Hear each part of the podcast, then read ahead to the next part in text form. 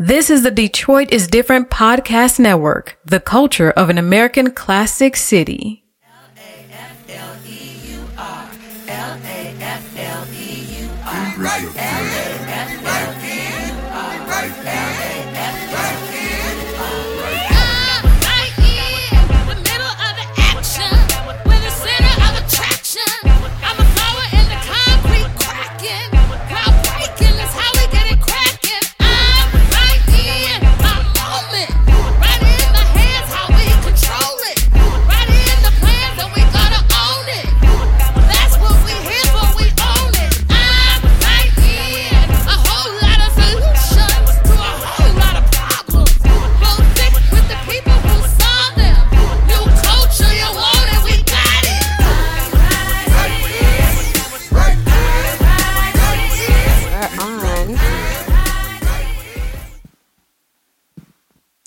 Welcome to Decolonize Your Destiny podcast. I'm your host, Ingrid LaFleur.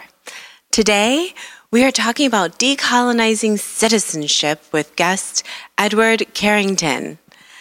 Edward Carrington is the founder of Mytual Technologies, a digital asset robo advisory investment retirement platform designed to help the global gig economy build wealth.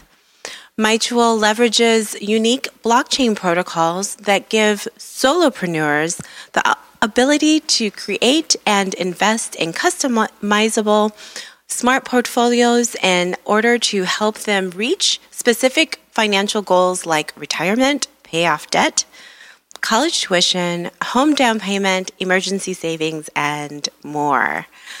I've known Edward for a couple, almost a year now, actually. Wow. And, uh, and it's all because of um, my foray into the blockchain world. And he's been uh, an awesome guide and mentor for um, many years. But what really interests me is that he is a e-resident of Estonia, and that's what we're going to be talking about today. Welcome, Eddie. Thank you, thank you. How's everybody doing? I'm sure they're fabulous because they're listening to us. oh, this isn't live? Okay, good. awesome. So, where do we begin? I'm sure, um, first of all, where is Estonia? It's a great question. Um, Estonia is just west of Moscow. So it's in the EU. And, uh, you know, in regards to uh, a better explanation of it, uh, they call it a, a, Nord, a Nordic country, mm. um, but they're located right across the Baltic Sea and uh, Gulf of Finland from Finland. Oh wow! So that's that's like a it's a northeast. So they're yep. they're an Eastern European country, but they're a little north because, or a lot north because they're close to to to Finland. Right. Awesome. And, and it's a pretty small country that has, um, for those of you who might not know, who just kind of like popped up on the scene some years ago yep. because of a lot of the innovation. Mm-hmm. And um, one of it is because of the turmoil that they went through being occupied and part of the Soviet um, Union when they gained their independence. Uh, they kind of did this interesting overhaul where they brought in a lot of 20 and 30 year olds uh, to kind of guide and shape and cultivate mm-hmm. this really forward thinking government. Yep. Um, yeah, and so then now they're like creating uh, these kinds of um, ways to really bring in people and resources to grow their own economy.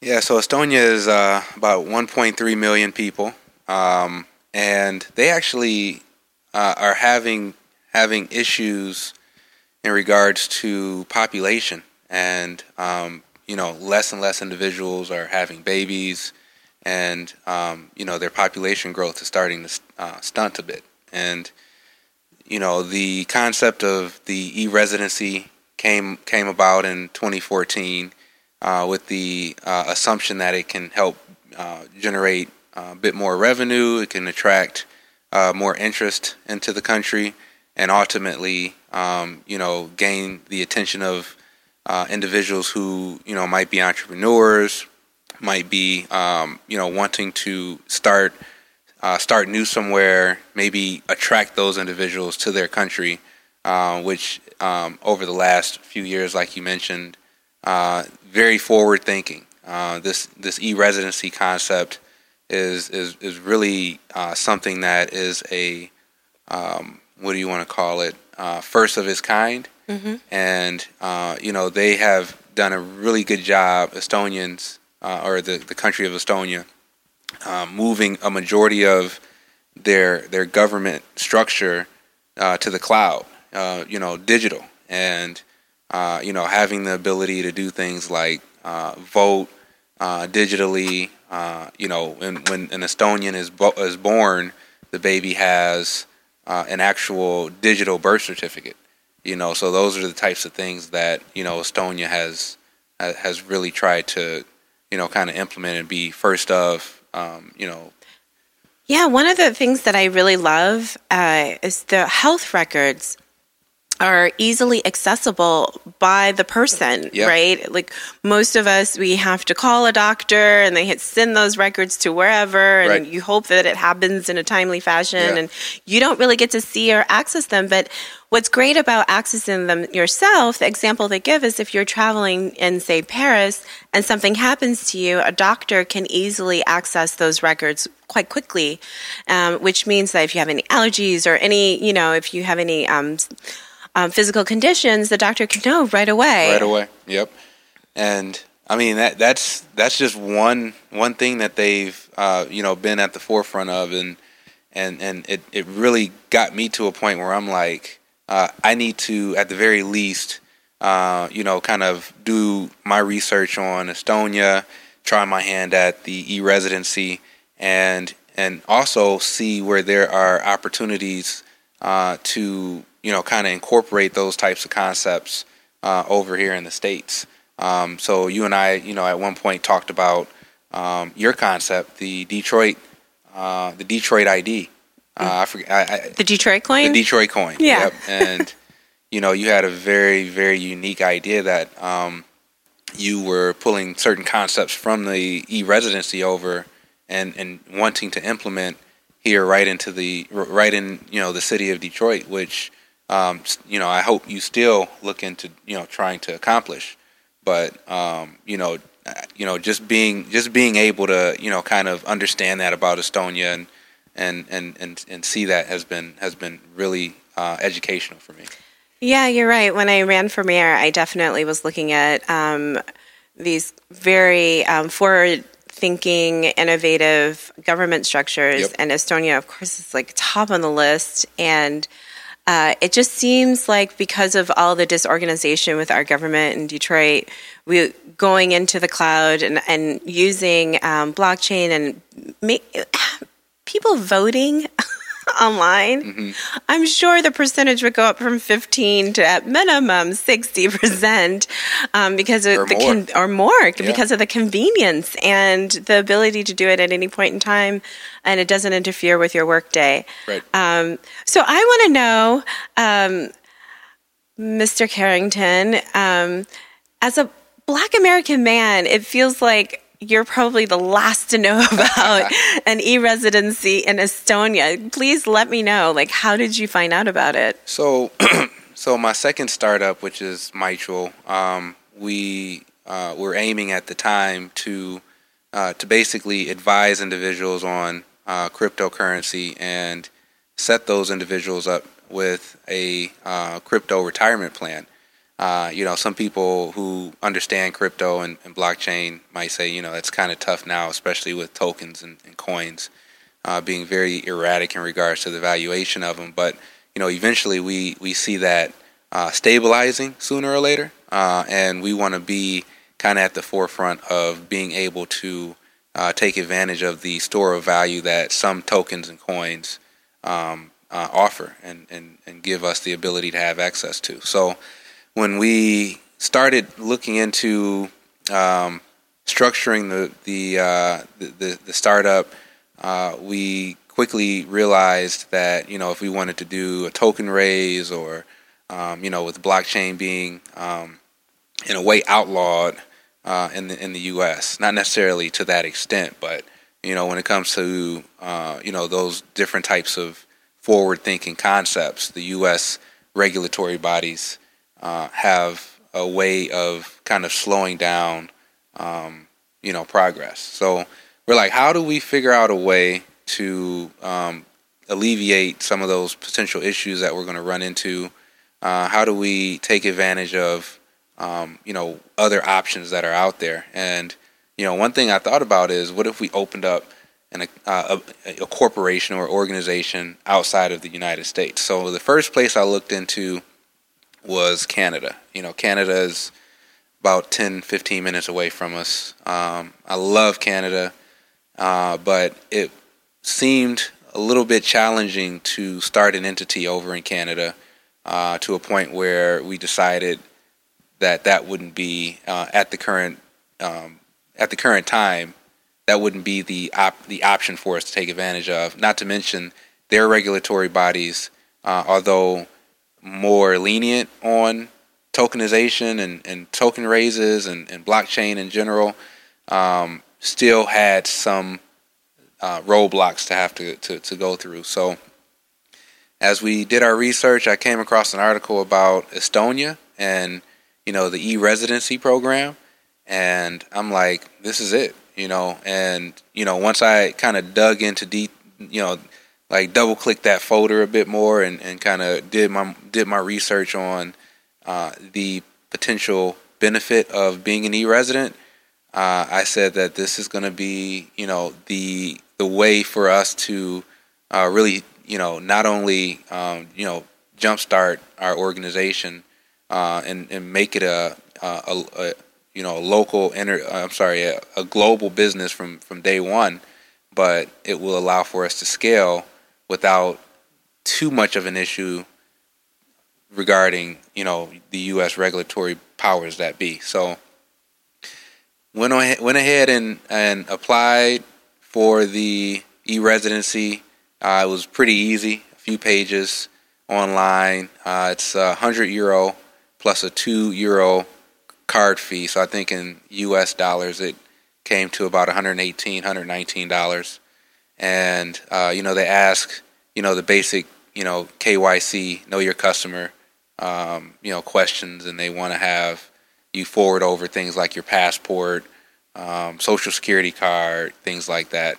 But uh, all in all, month after I submitted online, got the notification that my uh, e-residency card was available. I was approved, uh, and in order to act- activate it, I have to go pick it up at a consulate of my choice. Now, unfortunately, there isn't a consulate here in Detroit. You know, there's one in New York, there's one in D.C., uh, and a few other places potentially. Um, but I know for for a fact in the U.S. uh, there was one in New York and one in D.C. So I decided to go to D.C. and pick up my card. So um, you know, their hours were very weird they uh, only were handing out your e, you know e-residency passports or, or IDs or kits um, anywhere from like 10 to 12 on certain days. So depending on my flight, if I wanted to make it a one day trip, uh, I had to be very st- strategic at you know kind of you know getting to DC, taking the the train, you know, down downtown, down, you know, in and around the capital, and finding my way to the consulate. You know, dealing with all this traffic, all these people walking up and down the street. But, um, you know, the day that I picked up my e-residency card, they gave me until twelve o'clock. I got there at eleven fifty nine. You know, I don't know how I made it, but you know, overall the process was was good enough for me to be able to get there before they closed and I was I was expecting a lot of people in this consulate. Um, I thought that it was going to be kind of like a bustling, uh, you know, facility with tons of people in there, but it was like a town home, and people were there were maybe two or three people walking around with their socks on, and I'm like, man, it, it was kind of like a house, right? And uh, the young lady who helped me, uh, she was she was actually surprised that it was a, a black American getting their uh, Estonian ID as well. So you know, she didn't want to necessarily ask directly, but she's like, you know, or say this directly, but you know, along the lines of, you know, there aren't that many, you know, black guys that come in here and, and get this. So, you know, I, you know, she thought it was a good thing, you know, and I, I didn't take offense to it or anything like that. But of course not. Um, but it's it is it is surprising. Yeah, you're right. it's a little um, random. yeah, it is random, and you know, she, you know, I walked in, had my D Town hat on, you know, um, you know, had my headphones in, just got finished bumping some Gucci Mane, you know, so I was all, and I'm just joking. But but what I am saying is, you know, it, it definitely was an experience, and um, you know, they definitely were were happy that uh, you know I went through the process as as well as myself, and I, I do recommend you know everybody look into the opportunity because um, even if it's a novel idea or a novel benefit for you to have the Estonian e-residency, uh, under your belt. It just gives you an opportunity to understand and, and to expand your, your horizon a bit mentally and, and, and, and, and with your business and, and just learn about the program because I see this as being the future. Um, you know, imagine being a, a resident, an e-resident of multiple countries and having you know different benefits uh, of, of uh, for being you know a resident of uh, of you know whatever uh, whatever country you you know that might offer this service.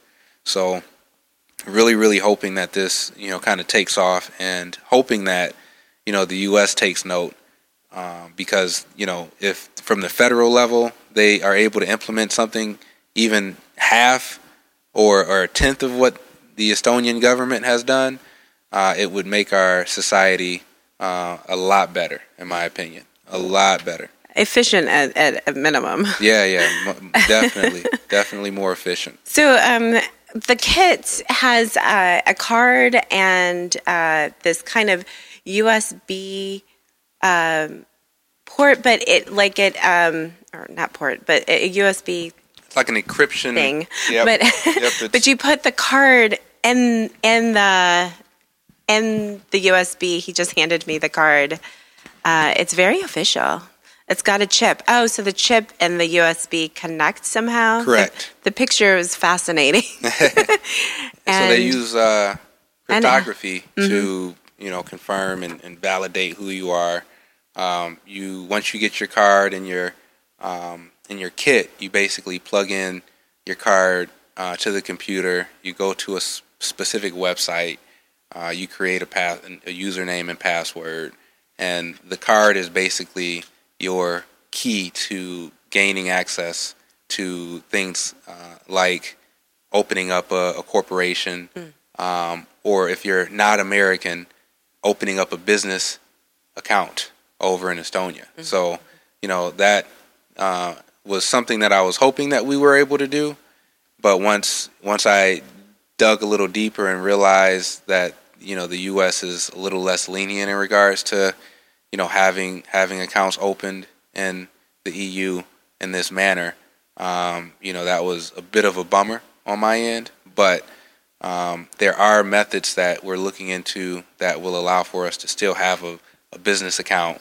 We just would have to partner with a fiduciary of, so, of sorts and, and pay a, a small fee of, of sorts for them to, in a way, primarily manage the account for us. Okay. So that's interesting. Uh, the the card has um, multiple numbers to identify you, which is really interesting, and a barcode, chip, a barcode. It's it's a lot going on. It's wonderfully designed, and uh, and it it's called a digital identity card, which is it's really interesting. So it's yeah. I mean, you know, once again, um, you know, the concept of you know taking this ID, plugging it into your computer and you know let's use an example of voting for the mayor of the city of detroit in your living room.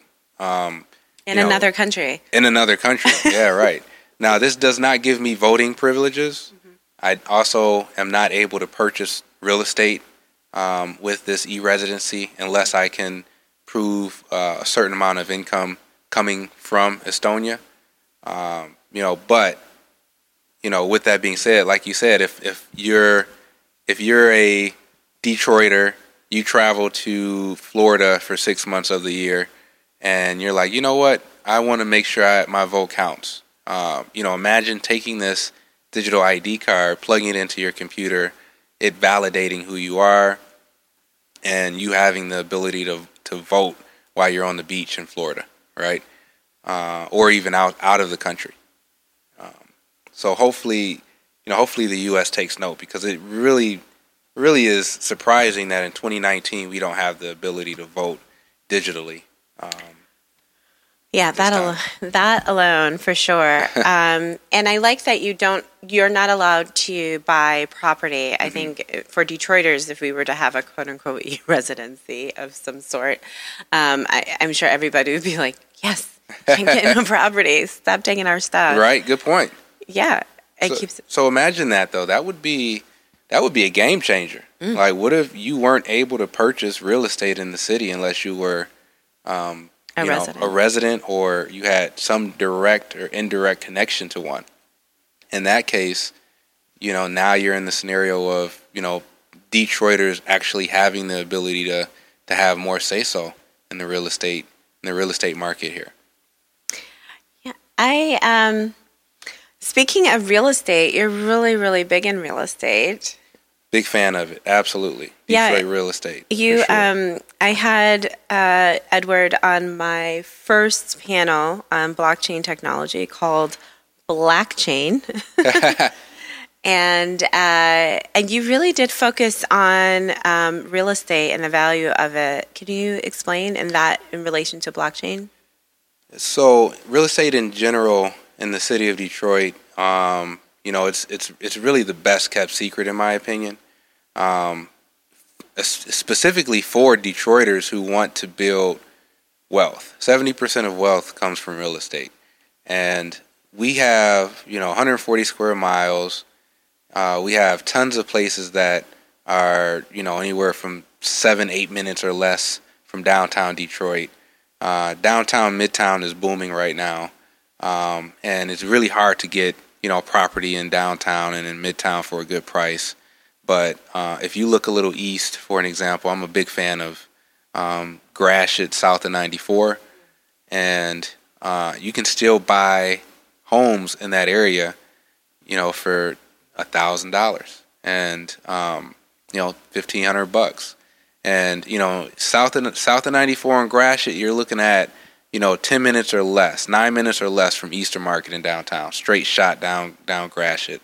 And, um, you know, the closer you obviously you get, or the, the more south you get on Gratiot, the closer you get to downtown. Uh, so, you know, most people know, uh, uh, understand that who, who are listening to this from Detroit. But I had the ability just this year um, to pick up, you know, a duplex for 1300 bucks over in that area. Um, a triplex for 2300 bucks and a six unit for 3100 bucks. Wow. So, you know, all of these obviously need work. Don't get me wrong, but you know, if you're looking at, you know, making a strategic play when it comes to real estate, um, you know, you have to you have to know the market and you have to take chances, you have to take risks and um, you got to take advantage. You know, especially if you're a Detroiter and you're you're renting, you know, some you're renting something here in the city. Nothing wrong with renting, but you can buy you a property. You know, uh, maybe stay with your your family. Take that money that you were paying to rent while you're staying in a potentially uncomfortable scenario, maybe in the basement or a room in your family in, your, in one of your family's houses, and and just slowly build up this unit that you you purchase, or better yet, buy a duplex. You know, fix up one side, you know, move into that, and then eventually get the other side going, and then rent out the other side, or buy a duplex, fix up the one side, don't even move into it yet, still stay into your your parents, you know, your your family's house, rent that out so you can build more more gen, you know generate more revenue. And I'm starting to ramble a bit, but uh, you know, these are different strategies that you can put in place in the city of Detroit if you're, um, you know, not just brave enough, but if you're, um, if you're willing to, to, you know, take that short term, you know, window of uncomfort uncomfortability. That's probably not a word, and and and and you know, really put yourself, set yourself up in a better position for the long term. Now, in regards to blockchain, uh, I am looking at some interesting um, options to, you know, basically parse out, um, you know, a unit that I have, and uh, we're still working out some details. But uh, you know, blockchain and real estate, you know, really can be a perfect marriage. But it it, it would take a lot on regard in regards to the infrastructure to, you know, kind of get to a point where, um, you know, blockchain and, and real estate can can really live um, you know in harmony quote unquote. You know like the, the challenge is with real estate you got um, i think the new york market specifically there was there were up to 25% of of titles had incorrect data on them and deeds. So you know if you you know don't change the current structure of of how record keeping uh, is done and then add blockchain on top of that, it can get it can get um, it can get a little bit murky if a title that you know you you put you know into a, a smart contract uh, is not um, correct. correct or valid in the first place, right? So yeah. you know, or if you don't necessarily you know realize you don't know that there's a, a um, what do you call them uh, a lien on your property until you you know try to sell a portion or all of the you know the the the uh, the property you know running into that type of that type of issue. So you know it it has to be like, like the counties you know from the federal side you know it, it would have to be orchestrated to to really get these you know these you know these records uh, onto uh, you know the blockchain and you know from there give us as as uh, investors, homeowners, uh, the opportunity to you know have more power with what we can do with you know this real estate that we that we own. So. Yeah, I love it that you are from Detroit and investing in Detroit, Absolutely. and you're you are actually living the dream, which so many Detroiters are are uh, asking for and wanting to see more of, which are Detroiters buying um, buying up Detroit. Yep. Uh, and thank you for uh, breaking that down and encouraging us to invest in our communities in, in these ways that, because they are stabilizing um, and is part of the decolonizing process mm. uh, is to buy back the land. And in fact, somebody, and it, this could be, I don't really know for sure, but I just liked hearing the idea that um, indigenous peoples who own casinos are buying up land in, um, up in the UP. Mm and uh, in Michigan, Upper Michigan, yep. and uh, so they're buying back their land, and I'm just like, yeah, yes. I mean, it sucks that they have to buy it back, but right. it's great that they have that the capital to be able to do it, mm-hmm. uh, and so you know, here it begins. Uh, we're we're going to begin a new cycle yep. Uh, where power is shifting, and uh, yeah, you're at the you're part of the movement, Edward. Yeah, I'm, I'm taking chances, and uh, that's what it. You know, take real chances, and uh, you know, hopefully it works out. Speaking of the UP, I really do. Um, you know, if if you have never been to the UP, have you ever been? No. Oh my goodness, it's very nice. You have uh, pictured rocks. Yes. Um, you have, you know, ton like it's just so many things that you can do Marquette is beautiful. beautiful. Yeah. Um, I'm not a big fan of Escanaba. No offense to Escanaba, you know Escanaba. Don't even know where that is. You know, I'm I'm embarrassed to say that growing up in Detroit, I was not given the best impression of Upper Michigan. So as an mm-hmm. adult, I'm very slow to learn mm-hmm. about mm-hmm. where to go and what to do, and um, and don't really have a crew of people who are like, let's go yeah, here and there. But lately, I've been learning a lot more, and that's really great. Yep. Um, Michigan is a beautiful place. If you've never been to Michigan, you should definitely check it out. Um, so, I want to ask you a question. I ask every um, guest this question. Okay. Uh, how do you decolonize daily? How do I decolonize daily? Um, you know, it, it, it definitely is not something that is easy to do. Uh, you know, as, as, you you know kind of go through your day, um, you have to deal with a lot of personalities. Um, you have to potentially fit into you know different different circles. And when I say fit in, I mean even if it's just a conversation, um, you know that somebody is having and they bring you into it. you know, in a way you're, you know, even though you're you're providing your your opinion and, and your thoughts, you might have to phrase it in a in a way that, uh, you know, it might not, um, uh, I don't know, um, Offend? offend anybody. You know, so you know, decolonization of oneself is is something that um, I have yet to be that good at, but you know, in, in, in most cases, you know, I, I, you know, it's just you know, being in my basement, no TV on, uh, just literally just kind of kind of sitting, sitting in, in silence, and uh, you know, I usually will have a notepad in front of me.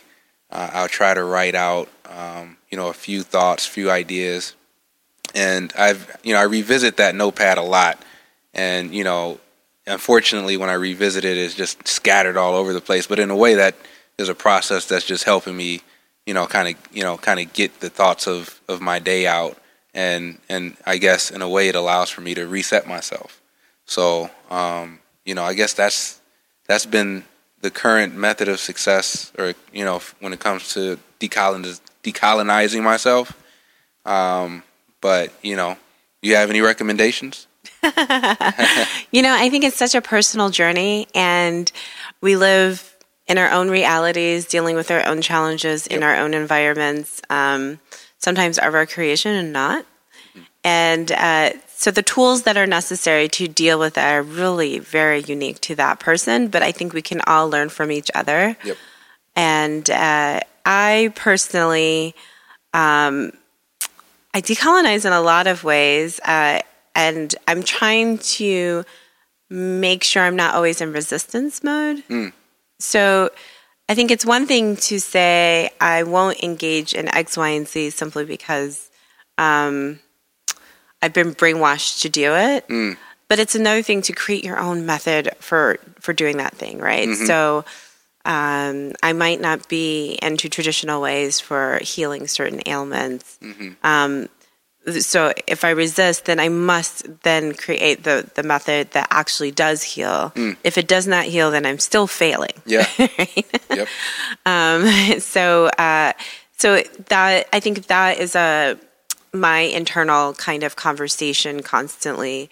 Um, like, okay, if you're not going to do the thing or do you know engage in this um, in, in in these different spaces, then what what are you going to do? Right. Yeah, and uh, that's always uh, a question, and and oftentimes there are moments when uh, you have to question if you're going to compromise in those spaces, right? Because the end goal might be bigger than the thing, and we don't really want to talk about compromising, right? Yeah. We're discussing decolonization, Right. but um, sometimes it's a way to uh, kind of soften soften the journey that is often so challenging.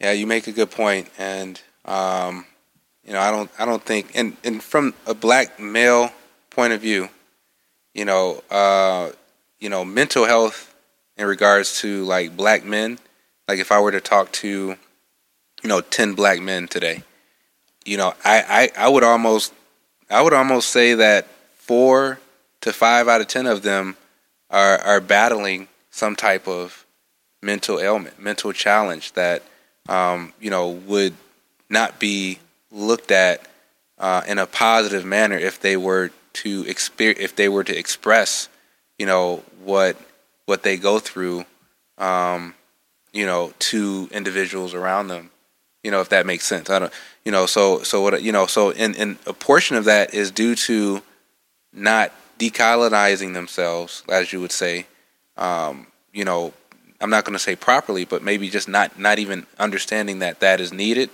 You know we all i guess need to go through a process to you know kind of reset or recolonize ourselves. And i'm not saying that i know how to do it the right way. I'm still trying to figure that out.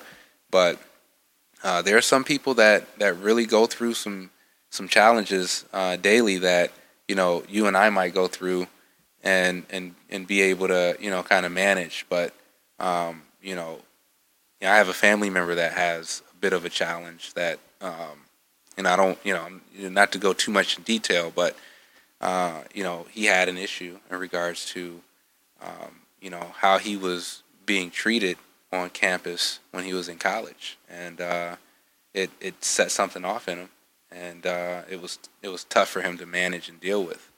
But um, yeah, so I'm starting to ramble a bit, but just to I guess get back to the point of But there is a support system that is needed, especially for a younger um, for younger people, because you know he's not necessarily a youth. Right. He's a young adult, and you're introduced to a different kind of world, um, and the realities of that world can be hard and overwhelming. Mhm. And we often times either want to skirt around that that's going to happen or it's coming Yep. and, and so then we're not preparing our youth for young adulthood and, and really um, tackling those those um, those moments you know and even if it's just microaggressions that happen constantly Mm-hmm. Yep. you, as a youth I, I you know they, they did happen but i don't think it happened often and they were children and it's just a different way of processing right so as an adult it, it can be actually quite serious because now you're in college and you're dealing with reputation you're Yep. dealing with your academic Mhm. um, your studies and and uh, it, so it is a different um, level of uh, a different playing field for sure Yeah.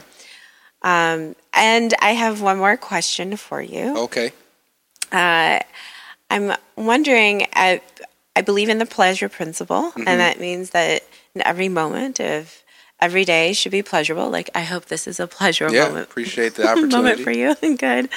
So I was wondering, what gives you pleasure? Pleasure, uh, for me, is not necessarily, um, you know, I get I gain pleasure from seeing other people thrive, and um, you know, seeing other people excel, and um, being a part of that process. You know, like that. You know, you know, I, I help mentor individuals, or you know, I might, you know, um, walk somebody through how to, you know, buy their first property, for an example. Um, you know, and seeing them succeed with that process. And this might not necessarily answer your question, but you know, seeing them succeed, you know, you know, brings tears to my eyes because it's like, you know, I've just shown, you know, an, another individual in this example, um, you know, how to uh, potentially put, you know, food on the table, learn a new skill set, whether it be, you know, with, you know, how to, uh, you know, frame a wall or, and I'm not a licensed contractor, but, uh, you know, those types of things. When I when I can help upskill somebody, uh, and they in turn benefit, uh, you know, from that from that assistance that I provided, that really provides, um, you know, a form of pleasure to me that um, is is very um, very important for me to uh, for me to at- attain and, and to continue to keep chasing, if that makes sense. Yes, that sounds like soul satisfying pleasure, and that's really beautiful. Uh, and I'm thankful, we're all thankful that you are willing to share your knowledge and skills. I think that's what it's all I appreciate about, that. right? Um, I love asking that question because I think decolonization is work sometimes. Mhm. And so I always want to make sure that we're experiencing joy to, to balance out our, our lives in this, this reality. Absolutely. Well, I want to know how can people find out more about you and Mytual and the work that you do? Yeah, so if you're if you're interested, uh, you can go to Mytual via uh, Twitter.